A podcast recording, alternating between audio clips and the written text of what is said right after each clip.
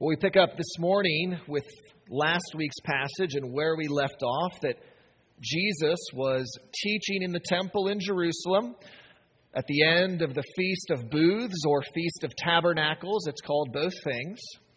And our passage begins in verse 31, saying that some of the Jews there in the temple believed in Jesus. And our passage ends in verse 59 with these same people attempting to kill Jesus. Now, that doesn't mean that necessarily every single person went the full pendulum swing from believing in Jesus to trying to kill him, but some of them certainly did. Why? That's what we're looking at today. See, similar to chapter 6, where Jesus had miraculously fed the 5,000 and they came and flocked to him, but then he taught them, they all walked away. But here, instead of simply walking away, they are trying to do away with Jesus by stoning him. And so, why? What did Jesus teach in these verses that was so offensive to these people who had started having some measure of belief in Jesus and yet ended wanting him to be killed at that instant. And so, in this passage today, we're going to see that Jesus teaches some hard truths. But these hard truths are necessary because they are what makes the good news so good. So, if you would, if you haven't done so already, we're going to be in John chapter 8 verses 31 through 59. John chapter 8, verses 31 through 59. And let's hear the word of God. So Jesus said to the Jews who had believed him, If you abide in my word, you are truly my disciples, and you will know the truth, and the truth will set you free. They answered him, We are offspring of Abraham and have never been enslaved to anyone. How is it that you say you will become free?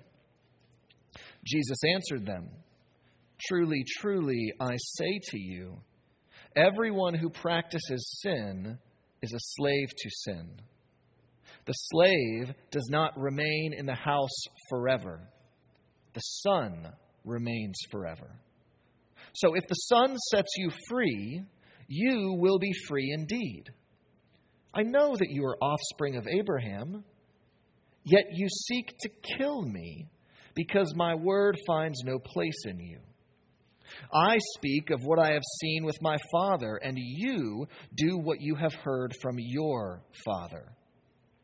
They answered him, Abraham is our father. Jesus said to them, if you were Abraham's children, you would be doing the works Abraham did. But now you seek to kill me. A man who has told you the truth that I heard from God. This is not what Abraham did. You are doing the works your father did. They said to him, We were not born of sexual immorality. We have one Father, even God. Jesus said to them, if God were your Father, you would love me. For I came from God, and I am here. I came not of my own accord, but He sent me. Why do you not understand what I say? It is because you cannot bear to hear my word. You are of your father, the devil, and your will is to do your father's desires. He was a murderer from the beginning and does not stand in the truth because there is no truth in him. When he lies, he speaks out of his own character, for he is a liar and the father of lies. But because I tell you the truth, you do not believe me. Which one of you convicts me of sin? If I tell you the truth, why do you not believe me? Whoever is of God hears the words of God. The reason why you do not hear them is that you are not of God. The Jews answered him, Are we not right in saying that you are a Samaritan and have a demon? Jesus answered, I do not have a demon, but I honor my Father, and you dishonor me. Yet I do not seek my own glory. There is one who seeks it, and he is the judge. Truly, truly, I say to you, if anyone keeps my word, he will never see death. The Jews said to him, Now we know that you have a demon. Abraham died, as did the prophets, and yet you say, If anyone keeps my word, he will never taste death. Are you greater than our father Abraham, who died? And the prophets died. Who do you make yourself out to be? Jesus answered, If I glorify myself, my glory is nothing. It is my Father who glorifies me, of whom you say he is our God. But you have not known him. I know him. If I were to say that I do not know him, I would be a liar like you. But I do know him, and I keep his word. Your father Abraham rejoiced that he would see my day. He saw it and was glad. So the Jews said to him, You are not yet fifty years old, and have you seen Abraham? Jesus said to them, Truly, truly, I say to you, before Abraham was, I am. So they picked up stones to throw at him, but Jesus hid himself and went out of the temple. Amen. Let us pray. Well, Lord, we thank you for your word. We thank you that Jesus came and lived among us and spoke. He spoke the truth. And because we are sinners, we did not listen to it. We pray, O oh God, today that you would give us ears to hear that truth. Lord, I pray you would use me in spite of my own sin to proclaim the truth, to proclaim your word, and to do so faithfully and clearly. And I pray that you would give us ears to hear and open hearts and minds to understand, O oh God to know you and your word, to receive the truth instead of reject it. Lord, we ask these things for your glory and in the name of Jesus. Amen.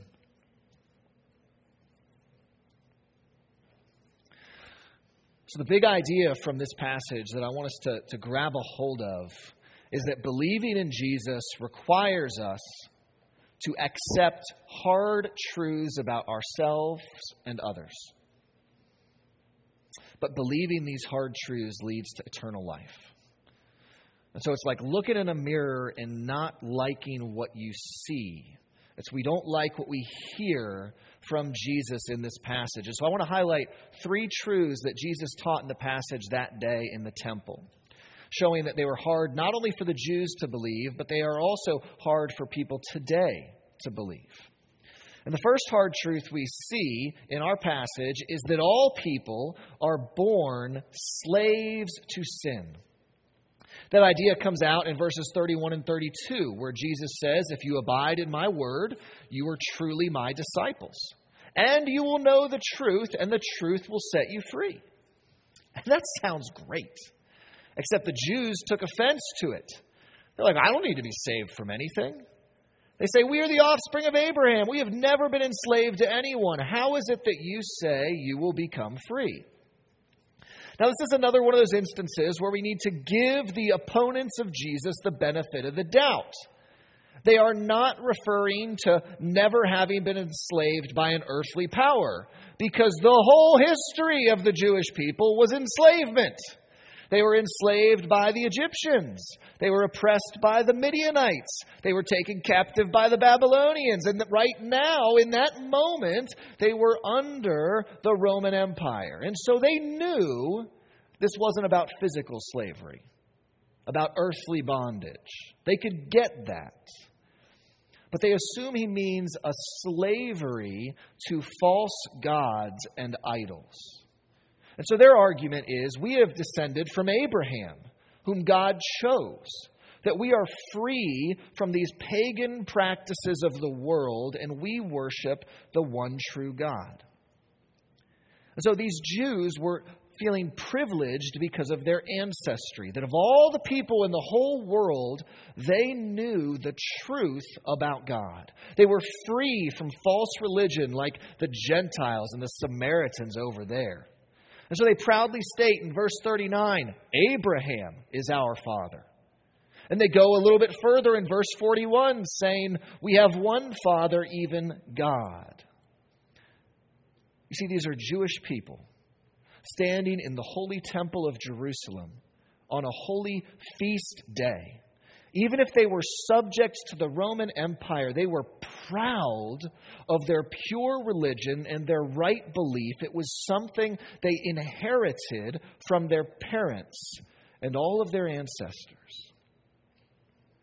But Jesus is thinking about a different kind of slavery than they are. He says in verse 34 Everyone who practices sin is a slave to sin. You see, this enslavement is something else the Jews inherited from their parents. In fact, it is something all people, not just the Jews, inherit from their parents. From our first parents, Adam and Eve, we all inherit a slavery to sin. And that slavery consists of the guilt of sin, which condemns us before a holy God and leaves us in need of forgiveness. And it consists of the power of sin, being under its power, and we are corrupted by its desires, so we can't help but keep on sinning. See, the Jews were so proud of their ancestry to Abraham, they were forgetting their ancestry to Adam. And Jesus exposes this by alluding to the story of Ishmael. He says, The slave does not remain in the house forever, the son remains forever. Like we heard in our Old Testament reading, Ishmael was a natural son of Abraham, but he was born to Hagar, the Egyptian slave woman of Sarah. And when the time came and the true-born son Isaac was born, Ishmael was cast out of the house, even though he could say, I'm a child of Abraham. In the same way, it didn't matter if the Jews were descended from Abraham, if they were circumcised as a sign of belonging to God. It didn't matter if they were even celebrating this holy feast. What they needed was to be set free from sin. That these outward signs of conformity did nothing to break sin's power or atone for sin's guilt. See, just like us today, they didn't want to think that they were enslaved to a power outside their control. It's a hard truth to hear that we are slaves to sin. People today want to believe that we are basically good, that we are free to choose good or evil. But the Bible tells us that we are all slaves to sin.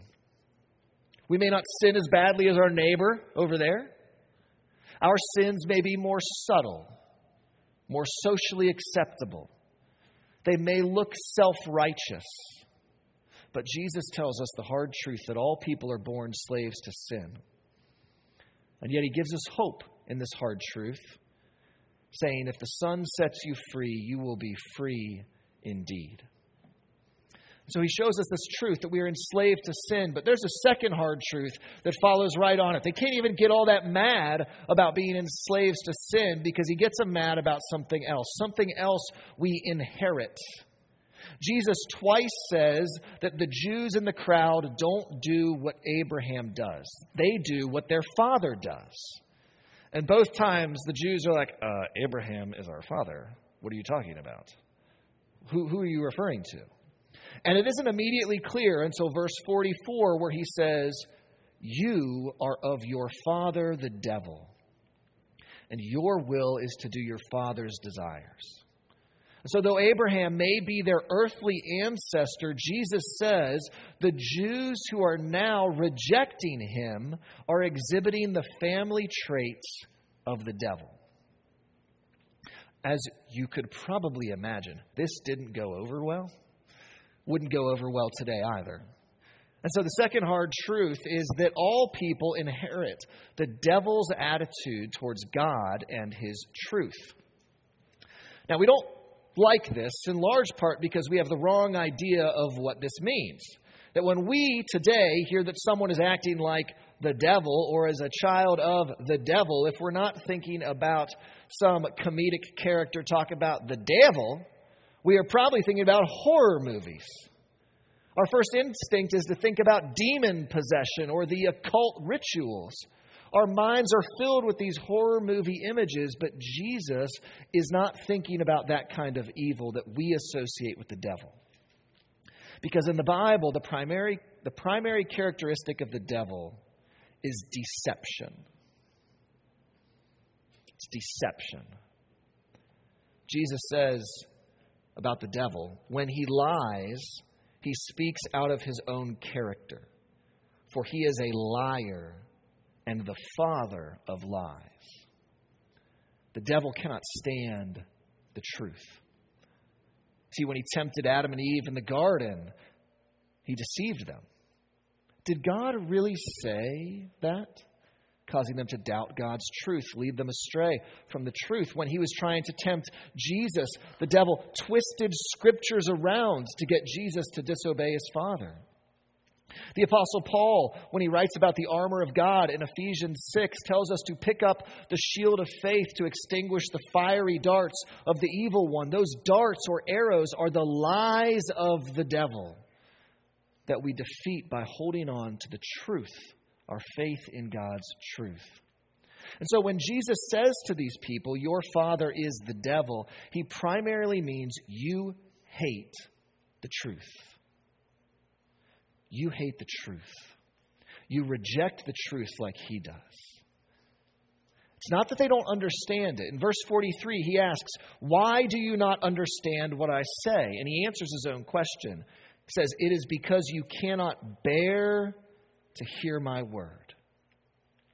It's not that Jesus is too confusing, though we sometimes do find that. It's that they don't want to believe his truth. That's why they reject it. And he's saying that all people inherit the devil's distaste for truth. Now, this disposition towards God and His truth may be expressed in all sorts of different ways. The children of the devil don't all look alike, they don't look like they're dressed up on Halloween. It can look differently. It may be expressed through flagrant disobedience, with people rejecting the very idea that God exists and living however they want. You could see it that way. Others may reject God's truth and latch onto an alternative set of moral values like the secular creed we're studying downstairs in adult Sunday school. Still others may be like the Pharisees of Jesus' day, who rejected the truth that they were just as sinful as others and prided themselves on their false righteousness. All of those attitudes, though they look wildly different, share the devil's disposition of rejecting God's truth. And so, this is a hard truth for people to hear. Because rejecting God's truth is evil. He's saying we are evil in rejecting God's truth. He says in verse 46 Because I tell you the truth, you do not believe me. The implication is if I were to get up here and lie to you, you'd believe it. They don't want Jesus' truth. They can't, and they can't even prove he's wrong. He asks them, convict me of something. And he's saying, if, if you can't convict me, then why aren't you listening to me? It's because they don't like what he's saying. And because they don't like what he's saying, they end up in the passage wanting to kill him further resembling their father, who Jesus says was a murderer from the beginning. Now, you may object and say, technically, the serpent did not murder Adam and Eve. And I would say, technically, you are correct. But he deceived them in such a way that they suffered the consequence of death. that Adam and Eve's descendants would suffer physical death, but even worse, spiritual death. That they would be separated from God and under his holy wrath, meaning they were destined for hell. Now, that's a hard truth if you've ever heard one. And yet, we need to believe this hard truth in order to understand what Jesus saves us from. He came telling us the truth of our own sin, not to judge us with a bony finger pointed at us, but to save us from that sin, from death, and from hell. And that brings us to the third hard truth Jesus teaches. And he teaches that all people are without hope if they don't have him. He says to these people listening, If anyone keeps my word, he will never see death. Notice that Jesus does not say, If anyone keeps God's word, you will never see death, because they'd all agree with that. He says, If anyone keeps my word, he will never see death. And upon hearing this, again, not a fan, they said. Totally flabbergasted. They don't like this at all. They argue, hey, Abraham died. Like, yes, he was really old, like over 200 years old, but he still died. You know who else died? Moses. You know who else died? Everyone else ever. Okay? They died. And yet Jesus is saying if people keep his word, they're not going to die. And so they mockingly ask, Are you better and greater than our father Abraham? Are you? Who do you make yourself out to be? And so, in their eyes, they see this untrained rabbi from the back country. And they're like, This guy? How could he be greater than Abraham? How can he make these claims? Jesus just keeps on going keeps on pushing this hard truth. He says, I'm not making myself out to be anyone. I'm not here to glorify myself. I'm not making myself something I'm not. I'm not recruiting a large following. I'm not taking over the world. I'm just here obeying my Father. I am here honoring my Father. And I am faithful to teach the truth, whether you find it hard to believe or not. He isn't making any grandiose claims about himself because all the claims are true. They're what his father has told him to say. And the truth he's about to say is that he is the promised Messiah that Abraham longed for.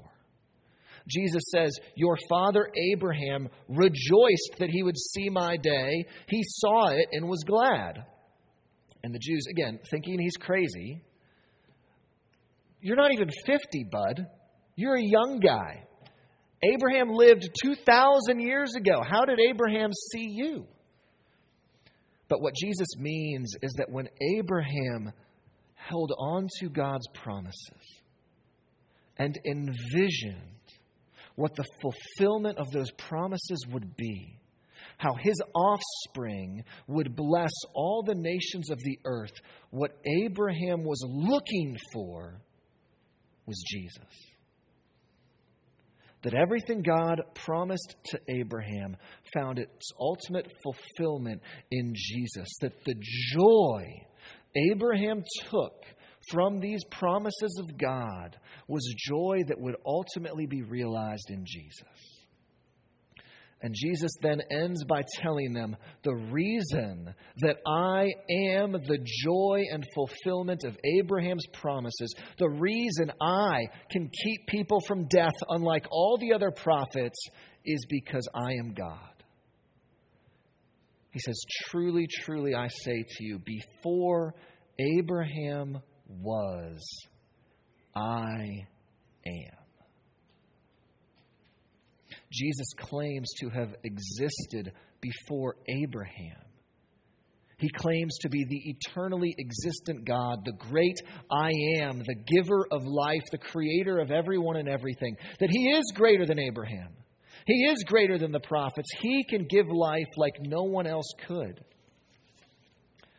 The Jewish crowd is done. They show us how hard this truth is to accept. that Jesus alone is God and gives us life. They react, they pick up stones, and they try to execute him for the crime of blasphemy. And while there was some good in them trying to do that, they are doing this out of outrage. That even people who were committing blasphemy had a right to be tried by the Jewish courts. And they're like, yeah, we don't need that. We're just going to kill this guy. They were outraged not just because of what he said about himself, but because of what he said about them, about their sin, about their father, the devil. They rejected what he said about being able to keep them from seeing death. They didn't like it, and they wanted to kill him for it. Today, people don't want to hear that Jesus is the only way to eternal life. And they got all sorts of different reasons. Some people would rather not think that deeply about death, about what comes after death. I don't need to worry about that. I'm young. Why would we think about that? Whatever is, is. Others would want to believe that there's many paths to eternal life, that Jesus is being a little exclusive here. Couldn't you get to eternal life through some other way? Other people simply believe that heaven's bouncer isn't that tough. That you walk and you stand in line after you die, and they're like, Your name's not on the list, but ah, you can go in. There's just some big softy up there who's going to let anybody in, no matter what. They would rather believe that we could have eternal life without having to keep His word, and yet what Jesus says is we must keep His word. Now, by keep His word, He does not mean that we have to perfectly obey Him. Rather, we keep His word by trusting what He says. Or to use the words of verse 31, we abide in those words. And so we need to trust these hard truths that we are enslaved to sin and we need Him to free us. We trust that we are children of the devil by nature. We deserve God's wrath. We deserve hell unless we are born again by the Spirit and made children of God. And we trust that Jesus alone does this. And He does so through His life, His death, His resurrection. We trust that He saves us because He is fully God and fully man. He calls us to repent of our sins and see that He can free us to live as His disciples and love God's truth instead of reject it like the devil. See, these hard truths explain why so many do not believe in Jesus. Because to believe the good news means there's got to be bad news that the good news came to fix. Many, like those in the temple that day, do not believe in what Jesus said, not because they've studied it and found it untrue, not because they have considered all of its claims thoughtfully. Many don't believe because they don't want it to be true. They don't like the truth. They reject the truth. But these hard truths are the very things we must believe in order to be saved, to be freed of our sin, to be reconciled to God.